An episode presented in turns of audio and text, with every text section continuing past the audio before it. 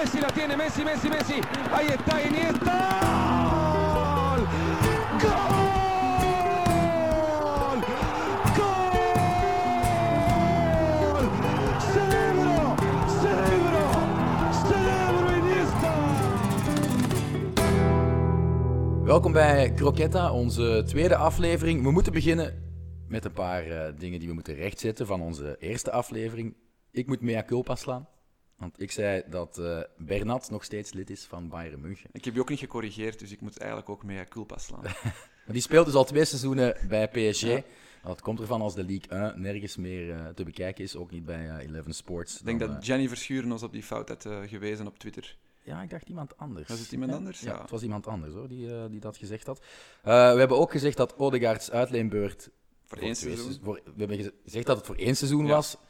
En dat er misschien een mogelijkheid was om hem terug te halen. Maar het is een uitleenbeurt voor twee seizoenen.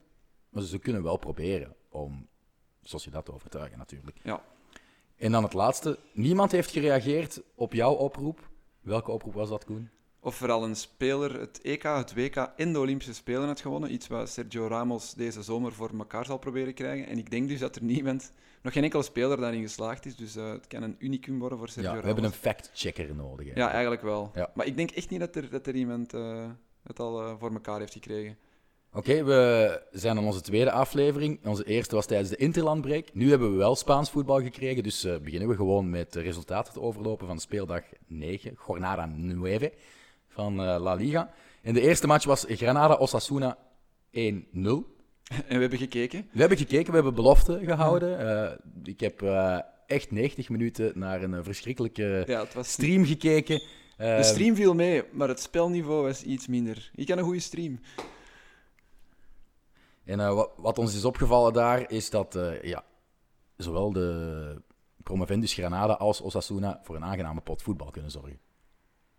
Ja, ja ik kijk vond- bedenkelijk. Ik Ja, vond het niveau best meevallen. Ik vond het niveau eigenlijk echt verschrikkelijk. Er had wel veel, het, het kon beide kanten uitgaan. Er zitten bij beide ploegen een aantal leuke spelers, maar er had ook zoveel afval bij beide ploegen in het spel dat ik toch niet echt kon genieten van die wedstrijd.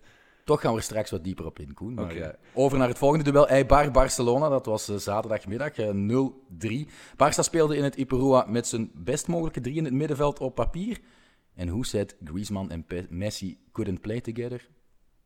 Ja, hebben toch bewezen dat het kan, tegen weliswaar, maar eh Eibar. Het was trouwens eh, Messi's achtste goal in zes bezoekjes aan het eh, schattigste stadion van Spanje. doe me wat denken aan Tivoli van La Louvière, met die twee flatgebouwen naast Ja, het stadion, dat je van het flatgebouw naar de Wel mooie bergen die Ja, je niet iets- hebt in La. Louvière natuurlijk. Nee, nee, nee, het is iets Minder idyllischer, idyllischer dan La Louvière.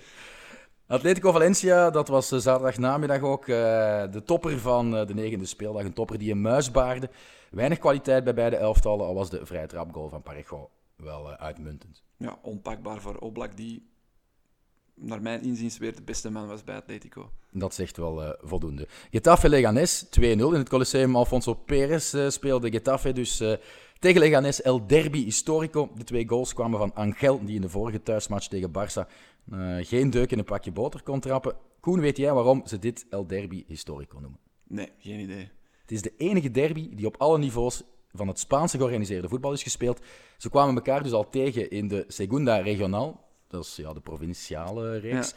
En eh, hebben het allebei geschopt tot de Primera Division in de 21ste eeuw. Vorig seizoen, of twee seizoenen geleden, was het de allereerste keer dat ze op het hoogste, Hoogste niveau, niveau, ja. die eh, derby historisch Voor Leganes ziet het er wel niet goed uit. Nee. Nog nee. altijd niet gewonnen. Nee, Laatste plaats, twee punten. hun coach eh, Pellegrino zit ook op de schopstoel. Real Mallorca, Real Madrid, dat is een onwaarschijnlijke stunt. eh, want het was 1 tegen 0. In het eh, fabelachtige Son Mois volstond een goal van voor ons een ontdekking, eh, die eh, Lago Junior. Zidane is niet meer ongeslagen in La Liga. Geen reeksje van 40 matchen zonder nederlaag, zoals eh, 2,5 jaar geleden. Heel kort, is Real een beetje ziek? Een beetje heel ziek. Dat is mooi. Ja. Dan over naar eh, Alaves eh, Celta 2-0. Zij eh, beten de spits af zondagmiddag. Het won een uh, Baskisch Galicisch onderrondje met Celta de Vigo. Onder andere via een goal van Ajax-huurling Magalaan voor de Ajaxide onder onze luisteraars. Dan was er zondag nog een interessant duel. Real Sociedad Real Betis 3-1. Dus nog een koninklijk treffen naast Mallorca Real. Imanos, Lareal won de clash met Los Beticos. Betis kwam nogthans op voorsprong via de onvermijdelijke Lorraine Moron, maar schoot zich met een own goal in eigen voet. Sociedad staat gewoon vierde. Knap, heel knap. Van Eudegaard en consorten. Zei wel eh 90 minuten op de bank. Wil je Ja. daar nog iets over kwijt, Koen? Nee, ja, hij heeft de voorbije weken eh, zijn kans gekregen. Ook een mooie assist gegeven, ik denk op Sevilla. Ja, vreemd dat hij nu gewoon 90 minuten op de bank zit. Maar ja, de trainer heeft gelijk. ploeg blijft winnen. Sociedad speelt knap voetbal. Met misschien wel de beste speler. We hebben het vorige week al gezegd van de competitie in de ploeg. Eudegaard, die weer voor een eh chique pre-assist heeft gezorgd. Dus eh, ja, voorlopig is het eh, af en toe erin, af en toe eruit voor Januzaj. Eh, we zullen zien hoe het verder evolueert. Een chique pre-assist, dat is toch echt een beestje van onze generatie. Ik denk dat ze daar 30 jaar geleden niet bij stilstonden bij de pre-assist. Pre-assist, ja. Dat is de, de, de vergeten paas voor de assist. Hè. Dat is ja, soms even belangrijk of zelfs belangrijker dan de assist Dat is zelf. het ding waar. Witzel ook zo goed in is. Wow, Witzel weet ik niet zozeer, maar de, de spelers die slechte statistieken scoren, geen assists en geen eh, doelpunten, ja, die zullen altijd zeggen dat ze veel pre-assists geven. Ik behoorde ook tot die categorie. ja, dat dacht ik al. Goed. Nog eh, heel snel iets eh, zeggen ook over Betis. Die hebben met Moron de topschutter van de liga. Dat is toch vreemd, heel bizar. Die staan 18e. Ja, zeven, van de, ja, zeven van de twaalf gemaakte doelpunten door Laurent Moron, dezelfde speler. Maar inderdaad, ja, die staan momenteel gedeeld eh 16e, samen met Eibar en Celta Vigo, eh 9 punten. Degradatieplaats. En ja, niet, niet de seizoenstart waar ze bij Betis op gerekend hadden, denk ik. Eh, over niet de seizoenstart waar ze op gerekend hadden gesproken. Dan kunnen we mooi, een mooi brugje naar Espanyol Villarreal 0-1. Ekambi zorgde eh, voor eh, drie punten in Barcelona voor eh, de gele onderzeer. Geen schokeffect dus bij Espanyol door de trainerswissel. Machine krijgt de machine nog niet aan de praat. Los Pericos blijven steken op één overwinning en zes nederlagen. Atletiek Bilbao Valladolid 1-1. Deze match in het San Mamés kende twee doelpuntenmakers van Baskis en bloeden. Iñaki Williams in het juiste doel en 20 minuten voortijd zorgde Inigo Martinez met een goal en Su Propia Metea voor een gelijk spel. De slotmatch van speeldag 9 Sevilla Levante 1-0. Heel Nederland stond in de rep en roer, Koen, want eh, Luc de Jong was bij Sevilla zijn eindelijk. basisplek kwijt. Hij had eh, acht duels gespeeld en heel wat kansen de nek omgevrongen, waaronder tegen Barcelona een paar weken geleden. Lopetegui nam dus eh, de wijze beslissing om hem uit zijn startelf te halen en het rendeerde tegen Levante, want hij heeft zijn eerste doelpunt te pakken en maakte de enige goal in de 86e minuut, nadat hij nog geen kwartier op het veld stond. eh, De ex-topschutter van de eredivisie, de ex-spits van PSV, Luc de Jong, uiteraard met de kop. Je kon het al raden, maar kan Koen Frans ook raden van wie de assist kwam? Ja, want ik heb hem gezien, uiteraard. Jesus Navas, eh, knappe voorzet, knappe kopbal. Ja, pinchhitter, hè. Luc de Jong deed het ook vorige week voor Nederland. Of twee weken geleden, nee, vorige week tegen Noord-Ierland als invaller. Eh, ja, het is een wapen in de box. Hè. Maar hij heeft nu eindelijk die eerste te pakken. Dat zal eh, voor een boost aan vertrouwen zorgen. En dan eh, volgen er nog veel goals. Hij had er 28 in de eredivisie. Ik denk dat Hij weet de goal staan. Ja, Ja, maar hij zal Ja. er nooit 28 hebben. Maar Nee, nee, 15 nee. of zo zal al een mooi cijfer zijn voor eh, Luc de Jong. Het klassement ook nog snel even bekijken. Een nieuwe leider. In vergelijking met eh, voor de interlandbreek. Barça met één punt voorsprong op Real Madrid. En dan is het eigenlijk echt zuur dat de Classico niet volgend weekend doorgaat. Granada, de verrassende derde. Sociedad sprong haasje over bij Atletico, is eh, vierde. Ze hebben wel evenveel punten. De voorlopig grootste tegenvallers, zoals je al aanhaalde, zijn eh, Real Betis en Espanyol. En 18e Leganés, hè. en 19e. En de rode lantaarn is voor Leganes. Dat als enige team nog geen enkele zege kon Nope. boeken. De naam die eh, in de komkommerteler wandelgangen, dat is een fantastisch woord, die, die genoemd wordt als mogelijke opvolger van Pellegrino, is eh, Francisco Rodriguez. Hoeveel punten in Scrabble zou dat woord opleveren? Komkommerteler wandelgangen. Kun je niet leggen, hè? je hebt zoveel letters. Ah, oké. Ja, Ik kom, speel zeg. dus duidelijk te weinig Ja. gezelschapsspelletjes. Oké, eh, er zijn een paar duels die wij gaan uitlichten, waar we meer aandacht aan gaan spenderen. We beginnen met de eerste wedstrijd van deze negende speeldag.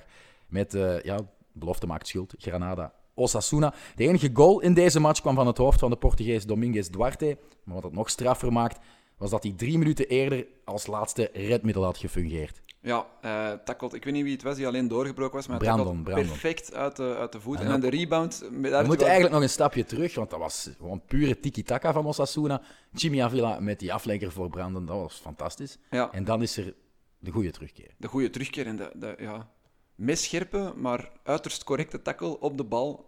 Prachtig Zo, verdedigd. zo eentje waarvan je weet, lukt het me, ik ben de held. Ja, lukt het anders- me niet, is het rood. Rood penalty, ja, ben je de boeman. Maar ehm, ja, prachtig uit de voet getakkeld. De rebound wordt dan, ik denk in het zijnet geschoten, of de doelman red. En drie minuten later kopt die uh, Dominguez hem binnen. Ja. Ehm, ik kende hem niet. Ik ook ben, niet, eerlijk ben hem gaan, ik ben hem gaan googlen. En hij speelde vorig seizoen op uitleenbasis van eh, Sporting bij, bij Deportivo. Een heel seizoen in de Segunda Division. En Granada is hem daar deze zomer gaan wegplukken, dus bij, bij de Portugese ploeg, voor 3 miljoen euro. Maar als je die dan vrijdag zag spelen, die is kopbalsterk, die heeft goede voeten, kan een doelpunt maken, het is een tweede, scoorde er vorig seizoen 4 bij Deportivo. Waarom zien Belgische clubs zo'n jonge Portugese, veelbelovende verdediger niet staan voor 3 miljoen euro? Wat eigenlijk niet veel geld is. Dat is niet veel geld. Eh, ook als je weet dat Granada met de Chinese investeerders wel wat kan uitgeven. Oké, maar het is niet, niet de, de, de monsteraankoop of de topaankoop die, ze daar, eh, die ze daar doen met die, met die jonge gasten. Het is gewoon een slimme... Topaankoop die viel een beetje tegen, Roberto Soldado. Ja, en werd terecht gewisseld. Ehm, denk- ik heb getweet vrijdagavond, hij kan niet meer mee. Eh, hij, is echt, hij is niet verleerd, maar hij is gewoon te traag, te oud, niet, niet, niet wendbaar meer. Zijn topperiode ligt al eventjes paar achter jaar ons, achter ons, ja. En ehm, hij wordt gewisseld en hij, en hij voetert, hij is kwaad op de trainer. Eh, de, de camera zoomt er ook op in. Natuurlijk, het is de bekendste speler van Granada. Eh, dus de regisseur eh, had hem wel, wel in het oog. Maar dan niet, veel later komt hij terug in beeld van op de bank en kan hij plots weer lachen. Is, is alles weer koek en ei, vindt hij het niet meer erg. Dus ja, merkwaardig figuur daar toch bij Granada. Maar voorlopig kan hij wel nog geen potten breken voor zijn, voor zijn nieuwe ploeg. Je had het net over een tweet van jou. Ik heb met Croquetta een poll gemaakt. Waar eindigt dit eh, sprookjesverhaal van eh, Granada. Granada? Ja, je ziet het. De meeste antwoorden waren de grijze middenmond. Ja, dat denk ik ook. Ehm, dat is wel mooi hè, voor ja, de ze-. Ja, tuurlijk, tuurlijk. Ja, ze leven nu op een wolk. Ehm, ja, nog altijd maar eh, twee keer verloren thuis tegen Sevilla op Real Madrid. En vooral vijf clean sheets op negen matchen. Dat is evenveel als Atletico. Het beste, beste verdediging, of meeste clean sheets, die twee ploegen. Dus er staat een, zeker blok. eh, moeilijk te ontwrichten. Ze hebben ook al veel topploegen gehad. Eh, niet vergeten, ze hebben al Atletico gehad, ze hebben al Barça gehad en ze hebben al eh, Real gehad. Ja, tegen Real En verloren. Sevilla ook nog. Ja, tegen Real verloren. Tegen Barça gewonnen. Maar ja, dat is zo'n ploeg waarvan je weet in het begin van het seizoen, die gaan er nog een tijdje blijven staan en die gaan rustig, rustig, rustig wegzakken. Ze zijn vooral om thuis- uiteindelijk zo axen om de negen te Ze eindigen. zitten eigenlijk niet in het grootste stadion of echt een heksenketel, het Nuevo Los Carmenes, maar ze winnen wel heel gemakkelijk thuis en ze pakken punten tegen de grote clubs. Dat is onver, eh, onvoorzien vooraf. Ja. En ze hebben, zoals jij ook aanhaalde, een goede verdediging en een goede doelman, die eh Rui Silva. Ja. Die, eh, Haalt er nog een wereldbal uit, hè? Ja. Ja, eigenlijk is Mr. Osasuna, Roberto Torres, dicht bij een fantastische wereldgoal die heel de wereld rond zou gaan. Vanuit de middencirkel. Een lop, una vaselina grande. En hij ging perfect vallen onder de lat, Ja, ik. maar de doelman duwt hem nog nipt tegen de deklat. En zo ja, de gelijkmaker kunnen vermijden. En dat Ja. eh, is het verschil op het hoogste niveau.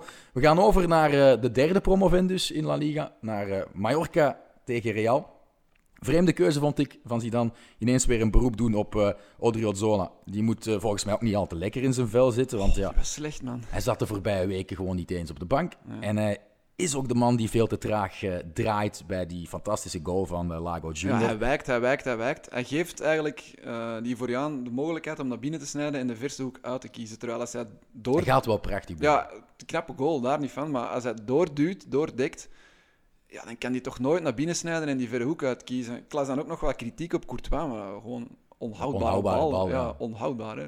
Maar kritiek op Courtois, dat dus- kunnen we nu wel opschrijven elke week. Elke als week, hij een doelpunt slikt, en En- hij slikt bijna elke week een doelpunt, ja, dan... En er kwam een statistiek eh, naar boven dit seizoen. Courtois, 11 eh, saves. Wat was het? 11 saves? Elf kansen tegen en eh, Wacht, ik moet nog eens terugzoeken. Maar het, wa- het tien was goals alleszins geslikt of zoiets. Het, was, ja, zo, het was best pijnlijk, maar ja, als je echt eerlijk bent, als je puur... En wij zijn misschien chauvinisten, Belgen, die Courtois graag op een piedestal zetten, maar... Het is die defensie hè, dat het grote probleem eh, moet. We spreken vaak over, oh, Real heeft Pogba nodig, Neymar nodig. Maar ga eens met die bezem door die verdediging. Met alle respect, Militao, daar 45 miljoen, 50 miljoen aan, aan geven.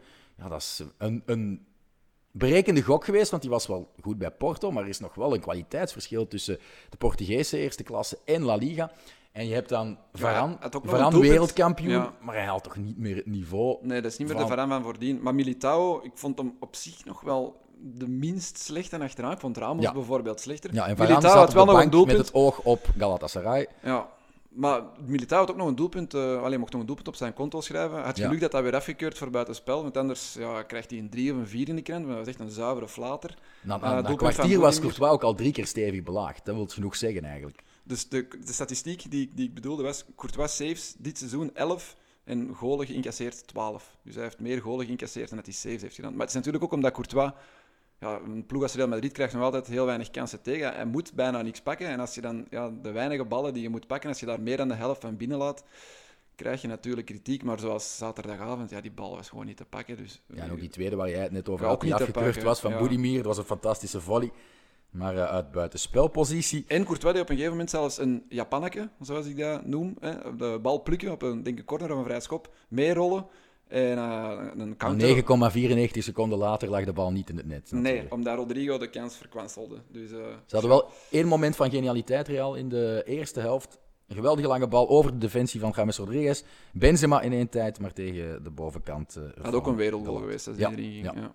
Dat was fantastisch, die beheersing bij Benzema. Eh Zidane, zit hij eh, in de problemen? Is zijn positie aan het wankelen? Op zich, ze staan nog altijd tweede, op één punt van eh Barça. Maar, maar als ze nu dinsdag... Dinsdag is het, denk ik, ja. In Istanbul geen goede Het is woensdag, resultaten. is woensdag, woensdag? ja. Geen goede resultaten hadden tegen Galatasaray. Ja, dan begint het er in de Champions League wel penibel uit te zien. Hè. Ze hebben nu 1 op 6. Stel je voor dat dat 1 of 2 op 9 wordt. En hij heeft nog altijd een redelijk volle ziekenboeg met eh, Bale en Modric die er niet bij zijn. Kroos is ook een beetje onzeker. Hij recupereert wel Hazard, die terug in de selectie zit na zijn eh, kort vaderschapsverlof. en ook op Mallorca viel me op. Ze spelen er al niet met hun sterkste elftal. Ze staan een 1-0 achter. En wie moeten ze inbrengen? Brahim Diaz, Rodrigo en Federico Valverde. Ja, dat zijn nu toch niet de mannen die dat... Ah, Fede Valverde is Ja, niet slecht. En, is we, we hebben fan. Rodrigo nog de lucht ingestoken in onze Ja, nulaflevering. Maar dat zijn niet de mannen die het gaan rechttrekken, die gaan opstaan en die ploeg bij, bij de hand gaan nemen Wie- wie om, een, weer- om een achterstand op te Wie ook halen. weer een beetje tegenviel en weer dik leek te staan, Isco. Ja, die, die- Dikke Isco. ja. En Zidane is... Ook geen onverdeelde fan van, Nee. eh, van Isco. En zo zijn er te veel spelers in die ploeg nu. Bale heeft dat probleem, Hazard heeft dat probleem, eh, Isco heeft dat probleem. Ja, zelfs Modric en Kroos zijn niet meer onbesproken. Ik weet niet wie dat die ploeg nu bij de hand gaat nemen. Een van de dieptepunten was, een aantal weken terug, was er een vrije schop in de laatste minuut, of in de laatste minuten voor, eh, bij Barcelona. En Piqué nam die, omdat Messi hier niet op stond. Nu was er een vrije schop bij 1-0 achter, denk ik, kwartier voor tijd. Sergio Ramos neemt die. Sergio Ramos trapt die bal. Ja, Sergio Ramos heeft wel een goede traptechniek. Hij Ja, kan Ga- hem wel Games- schilderen. Games stond er nog op, Isco stond er nog op. Dat zijn toch mannen die dat, dan gewoon moeten zeggen. Wij zijn wel de mannen van de goede waar lag de bal precies? Ja, hij lag voor, voor- een rechts, ja, hij Ja. lag voor een rechtse voet, dan nog. Ja, ja. Hij is natuurlijk beter van op 11 meter dan van op 17 of 18, Sergio Ramos. Eh, we kunnen over naar de wedstrijd die voor Mallorca-Real Madrid gespeeld werd. eh, in het Baskeland in eh Tipurua, Eibar, Barcelona. Ik deed die match voor Eleven Sports. Jij hebt er eh, 90 minuten naar gekeken. Het was geen grandioos Barça-duo achterin. Het moet een van de eerste keren geweest zijn, denk ik. Een Frans duo, Langlais, Umtiti. Dat is toch niet echt je dat? Al was het misschien wel vooral omdat Umtiti Ik vond roestig was. ja, ik vond vooral om Titi niet goed. Hij moest natuurlijk ook rechts spelen, dus hij moest met zijn tweelingsvoet, hij moest tegen zijn voet spelen. Langlais speelde eigenlijk echt een geweldige match. Misschien wel de betere of de beste bij Barcelona. Maar Umtiti, ja, we hebben het vorige week al gezegd, dat is niet de Umtiti van het WK. En Maar je moet hem wel dan die tijd geven om Ja, ja, weer zijn oude niveau te... Want hij is Maar- van maar de ene in de andere blessure. Langlais staat er echt. Dat is echt... Ja, die, die Ook Frans international geworden door de afwezigheid Ja. van Umtiti. En Langlais heeft dan ook nog geluk met eh, die lange bal. Ja, en waar na De 12 Blazis- minuten ja, de assist. liet hij zijn allereerste assist optekenen. Ja. Maar als de Blazis niet wegglijdt, Nee, kan nee. Griezmann nooit scoren. Een vroege tegentreffer. En eigenlijk heeft eh Eibar veel te weinig weerwerk kunnen bieden aan een eh, Barça op halve snelheid. Moet nog eens hand in eigen boezem steken. Ze hebben wel niet de bus geparkeerd, zoals ik vorige week vermoedde. Nee, en zoals ik had voorspeld, dat Ja. Bar ging Frank in vrij spelen. Zoals vorig seizoen eh, in die 2-2 tegen Barcelona. Ehm 0-3 was ook wel gevleid. Ik vond het een, een te, te grote uitslag. Het leek alsof Barça eigenlijk freewheelend naar die overwinning is gegaan, maar dat was niet het geval. Er waren echt wel momenten dat hij Bar ja, de kansen die ze kregen niet greep. Ehm, en ja, Barça heeft het in de tweede helft gewoon afgemaakt. Eh, en dat is misschien wel positief voor de Barça-fans. Eindelijk dat drietal dat samen Ja, combineert. hoe moeten we die noemen? MSG? MSG noemen ze, ja. of Ja. MGS, ik weet het niet. Ehm, Ik dacht, we gebruiken de voornaam van Griezmann. We zetten die in het midden en dan heb je Mas. Dat vind ik nog wel een mooi Ja. bekken. Misschien dat Misschien onze luisteraars en mensen op Twitter dat niet vinden, maar Messi dus een goal en een assist. Griezmann een goal en een assist. Suarez pikte ook zijn eh, doelpuntje mee. Maar wie het meeste applaus oogste was uh, Frenkie de Jong. Applaus ook van de Eibar-fans. Ik vond hem niet weergaloos. En week veel uit naar de rechterflank. Voetbal International vandaag titelde... Het was een ware masterclass. Maar dat is toch overdreven. Het was maar Eibar, nota bene. Ja, en ook Frenkie stond weer niet op zijn plek. Hij moest wat aan de rechterkant, uh, ja, voor Busquets, hoger dan Busquets. Busquets was ook weer ja, de, de, de zes, de man met de meeste baltoetsen. Frenkie had er meer dan 30 minder. Um, dus ik begreep niet goed waarom dat hij daar een, uh, een, een ja, kreeg. Of was het, was het misschien eerder een cynisch applaus omdat Rakitic erin kwam? Ik weet het niet. En ik snap ook niet waarom ze in Nederland er nu zo ja, wild van waren van deze prestatie van Frenkie de Jong. Dat was echt niet de Frenkie de Jong die, die wij kennen van bij Ajax. Uh, dan, dan, moet hij echt op die Busquets-positie spelen. En op dit moment is hij volgens mij op die positie ook beter dan Busquets. Busquets heeft een paar keer gevaarlijk balverlies geleden. Hij had ook een lagere passing accuracy dan Frenkie de Jong, terwijl de Jong hoger speelde op het veld. De accuracy lag nog wel redelijk hoog, denk ja, ik Ja, ik denk allebei... Ik heb het hier op 88 voor uh, Busquets en 86 voor Frenkie. 88 bar voor Busquets? Ja, wij zijn 94 gewoon, hè. Ja, ja. of 95.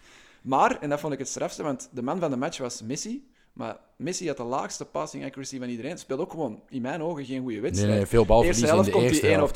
ja. op één. En de doelman haalt hem nog uit zijn Jij voeten. zei net Langlais, misschien de beste op het veld. Ik vond Griezmann. Arthur Griezmann, ook, ja, ja, Griezmann. speelde een van zijn beste prestaties voor Ja. zijn nieuwe ploeg. En hij, hij was gewoon vrij. Je voelde dat hij speelt niet graag op links, maar Nee. het stoorde hem niet, deerde hem niet. Hij was vaak aan de bal. Hij was ook vaak aan de bal in het centrum op die nummer 10 positie. Ja. En dan was Messi en Suarez eigenlijk aan het fungeren als echt twee volwaardige spitsen. En eigenlijk dacht ik op dat moment, Dat ah, is het. dit Dat- is het. Dit, dit is is de oplossing. Maar ja, het is Messi natuurlijk. Die gaat zich eh, ook willen moeien in het middenveld. Eh, ik vond het ook leuk dat je naar mij stuurde tijdens de match. Hopelijk mag Frenkie nog een kwartiertje op die nummer 6 spelen. Ja. En dan halen ze hem naar de Halen kant. ze hem naar de kant, ja. Ja, Ja. Ik, dacht, ik dacht misschien ook sparen voor de Champions League Busquets eruit halen. eh, want ze gingen Rakitic brengen en Vidal. Dus ik dacht misschien Busquets eruit. En Frenkie een rijtje achteruit. Maar nee, het was Frenkie Ja, die eruit Eibar is niet echt een waardemeter geweest. Misschien dat Slavia Praag dat wel is. Want die raakte erg eh, ver in de Europa League vorig seizoen. Hebben Sevilla uitgeschakeld. Gewonnen in Genk met eh, 1-4. En hebben buiten de twee jongens die nu in onze competitie speelden... vrijwel hetzelfde team kunnen behouden. Hebben ook Stanchu van Anderlecht Ja, overgenomen En een puntje van gepakt eh, op- Sparta. puntje gepakt op En een Inter. puntje gepakt in het San Siro. Voilà. Dus dat wordt misschien wel een Ja. leuk duel en een goede waardemeter. Ja, Of overschatten we dan de Tsjechen? ja, ik denk dat we de, de Tsjechen overschatten. Die zullen beter zijn dan Eibar. Maar als Barça daar op volle kracht speelt, zullen ze ook daar moeten winnen. Simpel. Ik wil nog één naam eh, die onze luisteraars misschien verrassend vinden als het over Barcelona gaat. Sambi Lokonga. Ja. Er is sprake van een clausule in zijn contract van eh 5 miljoen euro. Is volop aan het onderhandelen met eh Anderlecht over een nieuwe overeenkomst. Die clausule waar dus Mundo Deportivo het over had, de Catalaanse huidskrant, eh, is wel pure fictie. Want hij wordt dus genoemd als een mogelijke versterking voor eh, Barcelona volgens de krant, Mundo Deportivo. Maar van die eh, clausule van 5 miljoen is dus geen enkele sprake. Ik heb het gecheckt bij zijn makelaar. En dan heb ik het niet over Paul José en Poku, maar wel over Stijn Francis. Daar is geen sprake van. Dus hij is helemaal niet voor zo weinig geld haalbaar. En ik vermoed ook niet dat Barça echt, echt hem zal Nee. halen. Of het Ze moet gaan zijn... niet doorduwen en het dubbele bieden. Dat Nee, denk en, ik het, of- echt niet en als ze echt Sambi Lokonga willen, is het met het oog op de toekomst. Gaan ze hem uitlenen of gaan ze hem stallen? in de B-ploeg. ja, ja. nog eventjes op La Masia. En dat is misschien niet de Toen me een juiste beetje stap. denken aan die, die Ludo Vitrais, die, die van Groningen deze zomer naar, naar Barcelona is gegaan, voor ook bijna 4 miljoen euro, denk ik. Maar die speelt gewoon bij de B-ploeg. Moussa Wagé van Eupen, daar keek ook iedereen raar van op, maar die heeft ook een heel jaar bij de B-ploeg gespeeld. Akkoord, die haalt nu soms de kern, maar dat zijn eigenlijk geen gasten die dat die eerste ploeg naar een hoger Hij niveau gaan hij is wel een groot talent. Ja, hè. ik vind Lokonga ook een hele goede speler, maar hij is Ik al- heb hem gisteren weer aan het werk gezien, 90 minuten lang tegen Sint-Truiden. In een voor hem andere ja, opstelling, want hij speelt nu met twee centrale eh, verdedigend ingestelde middenvelders. Met Adriaan Trebel onder Verkouter zijn eerste wedstrijd. En hij heeft zoveel range. Hij is overal te vinden, Samuel Konga. Dan is, het is echt een, een box-to-box, maar in een moderne eh, versie daarvan. Dus Niet zoals je Jan Polak vroeger had, maar echt, hij is overal te vinden. Hij heeft een actieradius die heel, heel Maar eh, hoeveel van dat soort is. spelers zou Barcelona niet op de radar Ja, hebben staan? voilà, van, die, is- van die gasten die ergens in een, in een eerste klasse spelen, eh moeten eender nu niet land, beginnen tussen 16 dromen. en 20 jaar oud. We moeten nu Ja. niet beginnen dromen dat er een landgenoot na het pensioen van Busquets naast Arthur en Frenkie de Jong in dat middenveld eh, staat. Denk het, nee, denk het niet. Nee, Plus, is dat ook niet weer dezelfde positie? Is dat niet de, de Ja, jonge je kan hem echt wel op iets hoger? 6 en op 8. Hij is ja. echt wel polyvalent, eh Sambi Lokonga. En trouwens, eh Vincent Compagnie wil er alles aan doen om hem eh, bij RSCA te houden. En ik denk stiekem dat hij daarna altijd bij Man City terecht kan. Met de link heden ten dagen. Wie er wel een clausule heeft, is Ronald Koeman. Dat is een roddel in de pers. eh, Na dit in- seizoen. in zijn overeenkomst met de KNVB heeft hij blijkbaar laten opschrijven. In 2020 kan ik vertrekken naar FC Barcelona. Wat denk jij van Koeman als opvolger van Ernesto Valverde?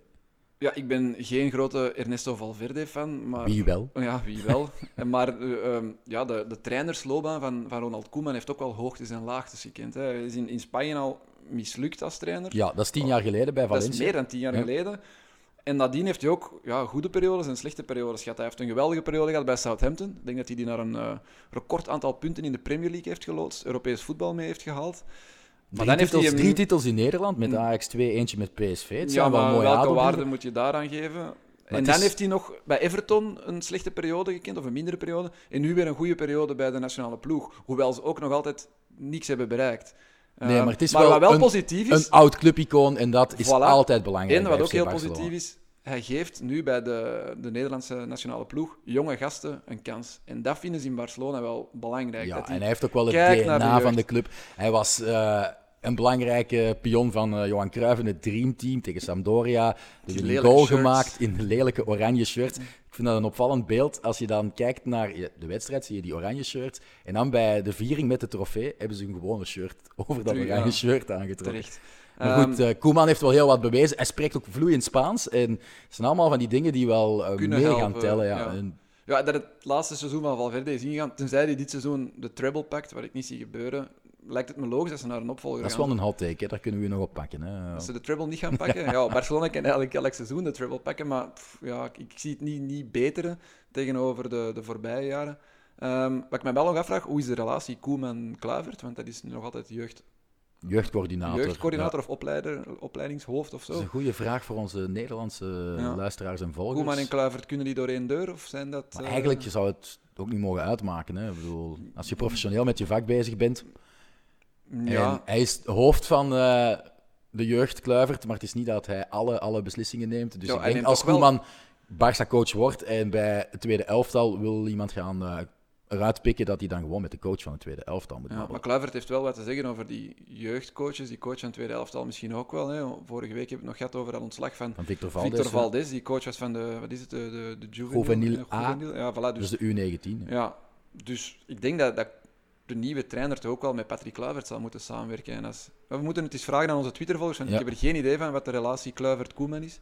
Eh, we kunnen het eh, blokje Barcelona bijna helemaal afsluiten. Ik vroeg me nog af of we het over het uitstellen van de Classico moeten hebben, over de onrust eh, in Catalonië. Het uitstel naar waarschijnlijk 18 december, dat wordt vandaag, maandag, beslist. Maar misschien eh, hebben we onze uitzending pas gemonteerd nadat die beslissing is gevallen. Maar voor jou is het wel een lastige, hè? als die Ja, naar dat- 18 december Ja, wordt dat eh, is heel verzet. pijnlijk. Dus ik ging normaal gezien eh, naar Camp Nou, naar de Classico voor, voor Eleven Sports. Eh match is uitgesteld en 18 december ben ik op vakantie. Dus ik kan eh, de uitgestelde match eh, kan ik niet bijwonen. Maar, ik- maar? ja, maar, maar. Ik ben op vakantie op Gran Canaria, dus ik kan wel gaan kijken naar Las Palmas. En daar speelt ene. P3. Voilà, het nieuwe supertalent van eh, Barcelona. Dus ik hoop, ik moet het nog eens checken. Maar ze spelen een thuis, ik ben er een week en ze spelen een thuismatch, maar de exacte speeldata zijn nog niet bekend. Dus ik hoop dat mijn vriendin het niet erg vindt dat ik een Het is nog avondje niet bekend of het eh, vrijdag, zaterdag of zondag. Voilà, voilà. Maar weet je de tegenstander al. Eh, dan moet ik nog eens opzoeken. Dat- Niet- Ik dacht Albacete, maar Ja, ik ben niet niet. Deportivo of Malaga, want daar wil ik naartoe. Want op Twitter is ons de vraag gesteld, eh we hadden gepost van ja, over wat moeten we het hebben in onze tweede aflevering. En eh, we moeten dus ook aandacht spenderen aan eh, de topper, maar dan aan de verkeerde kant van het klassement in de Spaanse Segunda.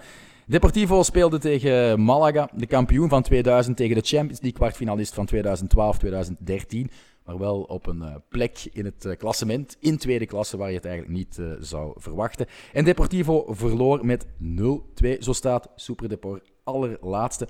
Heb je de tweede goal van Malaga al gezien, Koen? Nee, ik heb de beelden nog niet, nog Het is niet een monumentale fout van eh, doelman Dani Jiménez. Hij komt uit, wil wegkoppen, maar timed echt gigantisch verkeerd, verschrikkelijk.